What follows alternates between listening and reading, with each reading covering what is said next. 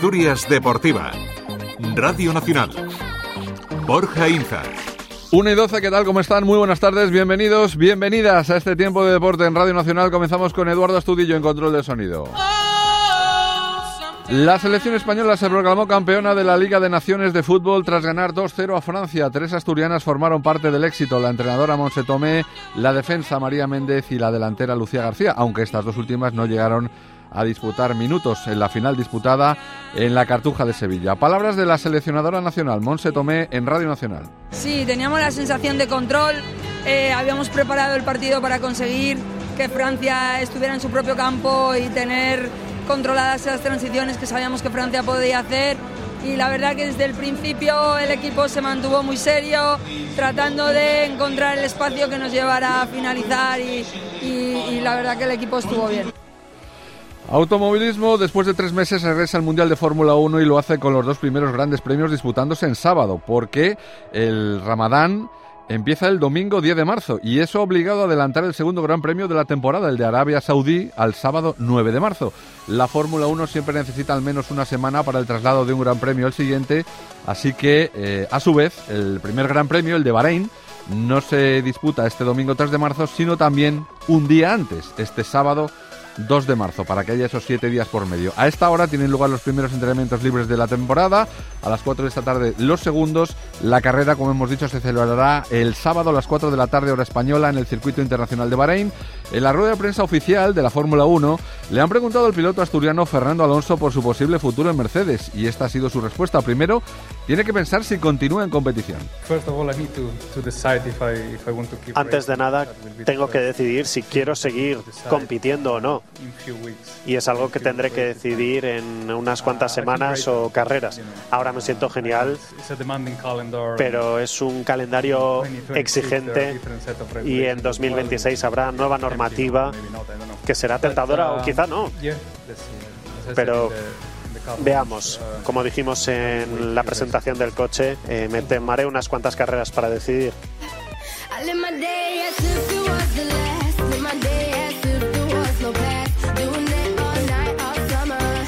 Asturias Deportiva.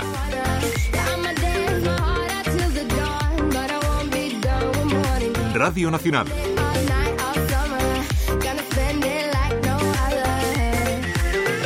Espectacular victoria de la selección española. Les recordamos que desde septiembre del año pasado la Real Federación Española de Fútbol creó la marca única Selección Española de Fútbol, eliminando la distinción por género. Por eso ya nunca hay que decir masculina ni femenina. Por tanto, repetimos, la selección española de fútbol fue muy superior a la de Francia a la que anuló en casi todo el partido. España en apenas unos meses se ha proclamado campeona del mundo, se ha clasificado para los Juegos Olímpicos de París y acaba de ganar la Liga de Naciones, algo completamente histórico para en este momento la mejor selección del mundo. ¿Cuál es el futuro de la selección nacional después de todo esto? Monse Tomé, seleccionadora. Tenemos un presente y un futuro muy bueno. Estas jugadoras vienen de, de conseguir un mundial. A Francia era un rival que nunca habíamos conseguido ganarle. He dicho desde el principio que tenemos un grupo en el que pues hay esas jugadoras con experiencia que tienen el pozo por el gran número de internacionales que tienen y en conjunto con las jugadoras que entran nuevas y que tienen también esa juventud. Hay una mezcla muy positiva en el equipo, hay una mezcla con una energía muy muy buena de ambición. Ellas tienen una mentalidad muy ganadora. Nosotros también vemos que podemos sacarles el máximo potencial y ahora pues es descansar, disfrutar, que parece fácil pero no lo es. Se le preguntó a la asturiana si sale reforzada tras lograr la clasificación para los Juegos Olímpicos de París y la consecución del título de la Liga de Naciones. Es verdad que la opinión pública no es algo que yo pueda controlar y, eso pues es algo que nunca me he centrado en, en, lo que se pudiera decir. Siempre estuve tranquila. Es obvio que al principio, en septiembre, pues las cosas estaban raras. Lo afrontamos, tratamos de resolverlo y de conseguir pensar en fútbol lo antes posible. Ahora, pues partido a partido, logramos resolver los encuentros y es una postura totalmente diferente. No sé si eso cambia la opinión pública pero yo soy alguien muy tranquila, soy alguien que confía mucho en el trabajo, porque esto es lo que me da pues a mí también la confianza y estoy rodeada de una gente espectacular que me hace mejorar. Y esto unido al grandísimo talento que podemos manejar, pues imagínate. Hoy es un día feliz, tenemos que disfrutar.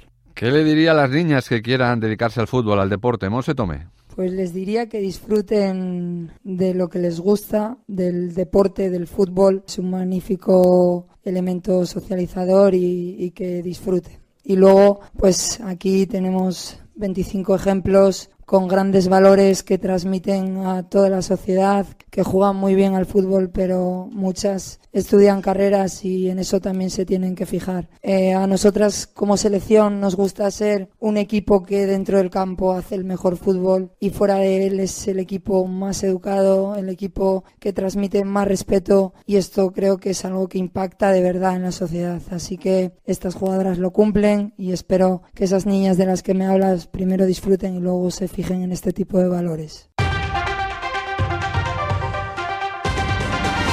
Automovilismo, luego de tres meses de espera, arranca el Mundial de Fórmula 1. Las carreras de los dos primeros Gran Premios, como les hemos dicho en eh, portada, se disputarán en sábado. La primera este sábado en Bahrein, 4 de la tarde hora española. En este momento, primeros entrenamientos libres. Alonso es sexto con su Aston Martin, lidera Max Verstappen con Red Bull, seguido de los Mercedes, eh, George Russell y Luis eh, Hamilton. En la rueda de prensa oficial de la Fórmula 1, Fernando Alonso ha hablado acerca del aprendizaje en Aston Martin la pasada campaña pero lo que veo dentro del equipo es un enfoque distinto a 2023, donde empezamos con una buena base. Fue un shock, una sorpresa ver lo buenos que éramos al principio. Después no fuimos capaces de desarrollar el coche. Aprendimos muchas lecciones el año pasado. Y si queremos convertirnos en aspirantes al título, fue una temporada clave en 2023 y 2024 empezamos bien, pero tenemos muchas cosas de cara al desarrollo de la temporada. Será interesante ver si uh, podemos mantener el ritmo de uh, desarrollo comparado con los equipos de arriba. Obviamente la temporada pasada no cumplimos con estos objetivos de desarrollo y esta temporada queremos mejorar aquí. Cuando se le ha preguntado al piloto betense si hay manera de alcanzar al neerlandés Max Verstappen, intratable el año pasado, Alonso le ha puesto un mote. Fernando, Carlos, ¿qué pensáis? No tengo las herramientas aún, no. Así que le llamaremos el coleccionista.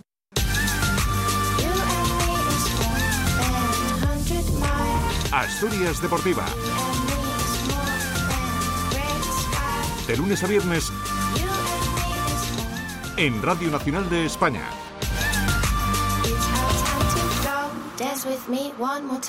Hablamos de disc golf en Asturias Deportiva, en Radio Nacional, siempre con el polideportivo. Fernando López Cancio, uno de los organizadores del torneo internacional de disc golf en Oviedo. ¿Qué tal? Muy buenas tardes. ¿Qué tal? Buenas tardes.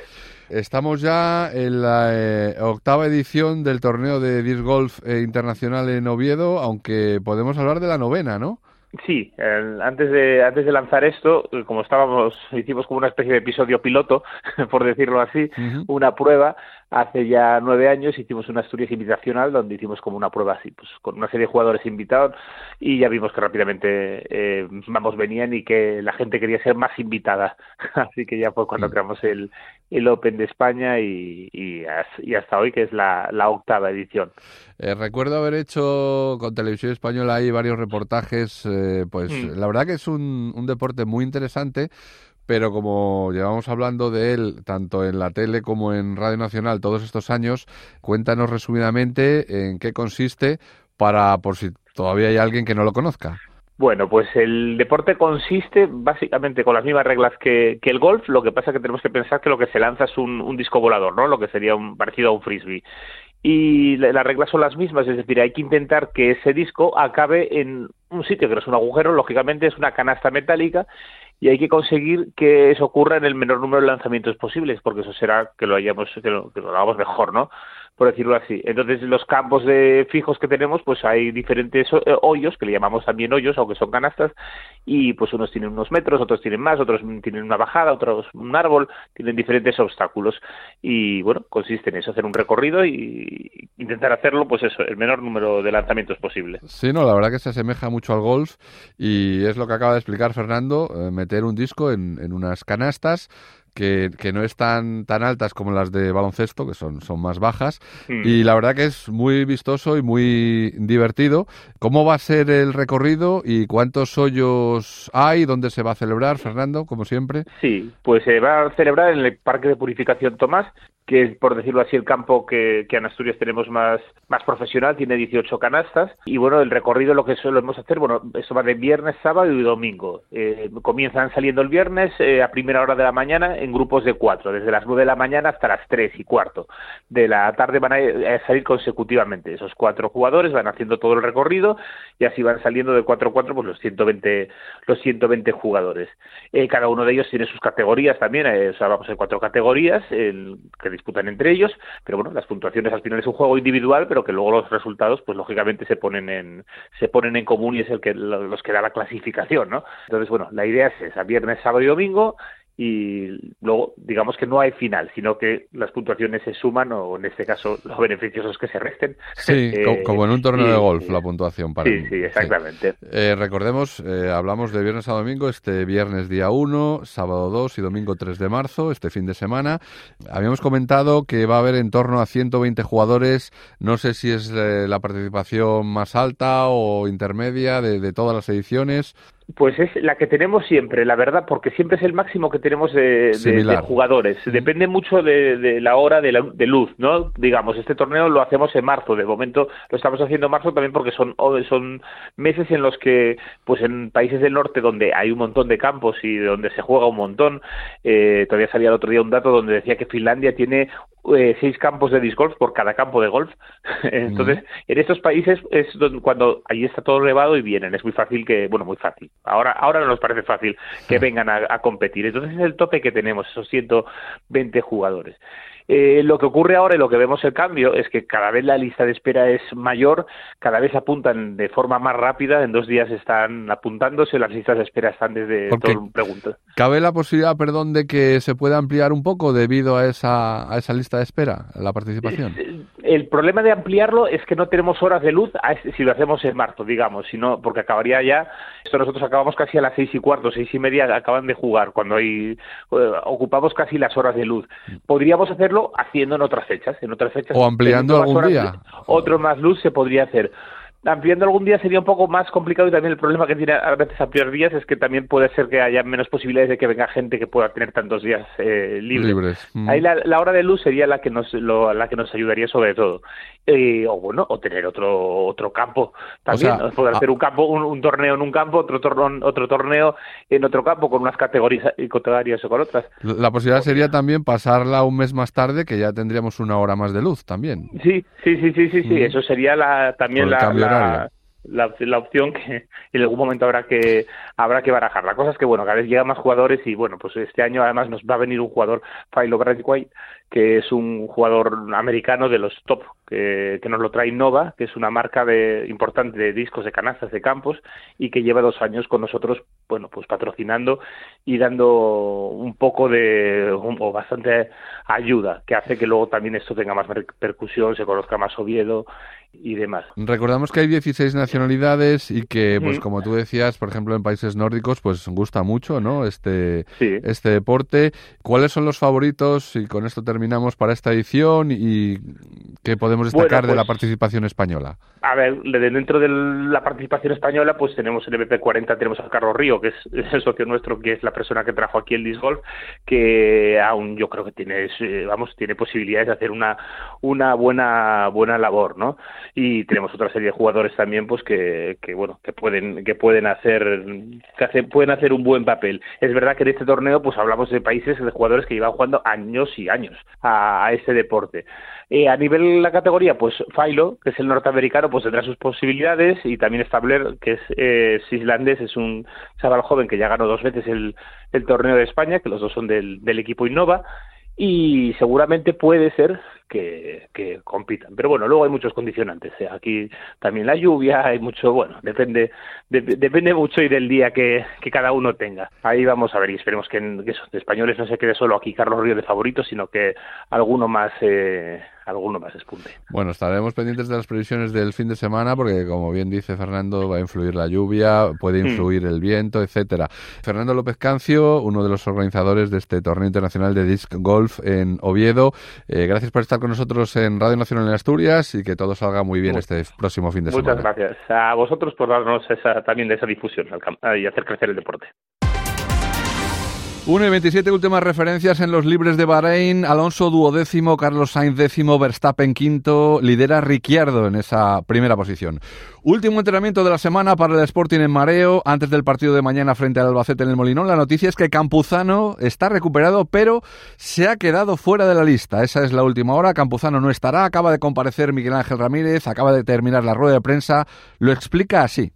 A ver, Campo está recuperado. Lo que no está es adaptado eh, lo que creemos para, para poder competir y sabiendo un poco también su, su historial, ¿no? Es decir, de, recaídas. Eh, entonces lo que queremos es evitar una recaída. Y seguramente me encantaría a mí, eh, más que a él, que, que, es difícil, entiendo que él le encantaría estar, quiere ayudarnos, quiere ayudar al equipo y lleva así tiempo trabajando mucho y, haciendo los servicios médicos un, un, esfuerzo grande por recuperarle hemos recortado su, eh, su recuperación en una o dos semanas, creo, y en teoría con una semana más de entrenamiento yo creo que ya estaría apto para, eh, para poder competir. Sobre el rival, el Albacete. El empate con el Valladolid no tiene nada que ver ese Albacete al que se enfrenta contra el Amorebieta el otro día. Y conociendo a Rubén, ahora tiene a algo más parecido a Valladolid que a Amorebieta enfrente.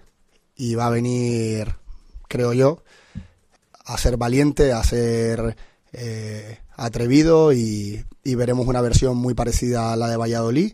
Un equipo sin miedo, un equipo que estuvo a punto de ganarle.